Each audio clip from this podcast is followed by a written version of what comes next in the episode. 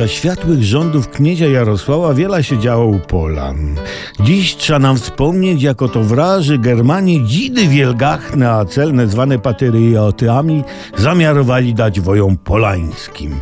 Dzidy one niezwykle groźne były, gdyż aby celnie do celu dolecieć, wyszkolony motyl na nich posadzon był, by nimi kierować skrzydełkami swemi, nadając dzidzie kierunek właściwy.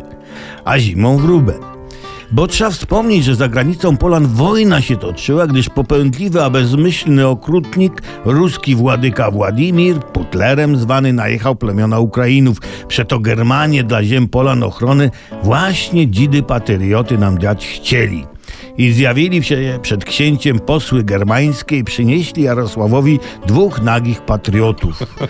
Przyjmij te dzidy od nas na znak. A knieź Jarosław, który Germanów nienawidził jak ryba lotu balonem, rzekł jem, dziadów ci u nas dostatek, wsadźcie szyję w pochwy od mieczów.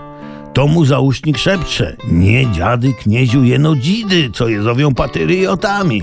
Na co knieź patriotów ci u nas też dostatek?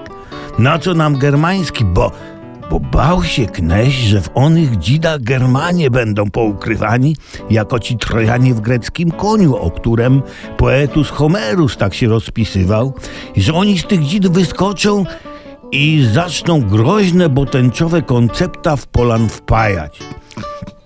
Tak se rozmyślał kneś Jarosław, że lepiej, iżby zbłąkana włócznia ruska trafiła w Polan, niżby dzidy germańskie miały u Polan być i sromotą, a nie obeczajnością niewinność Polan brukać. Tak było. Tak.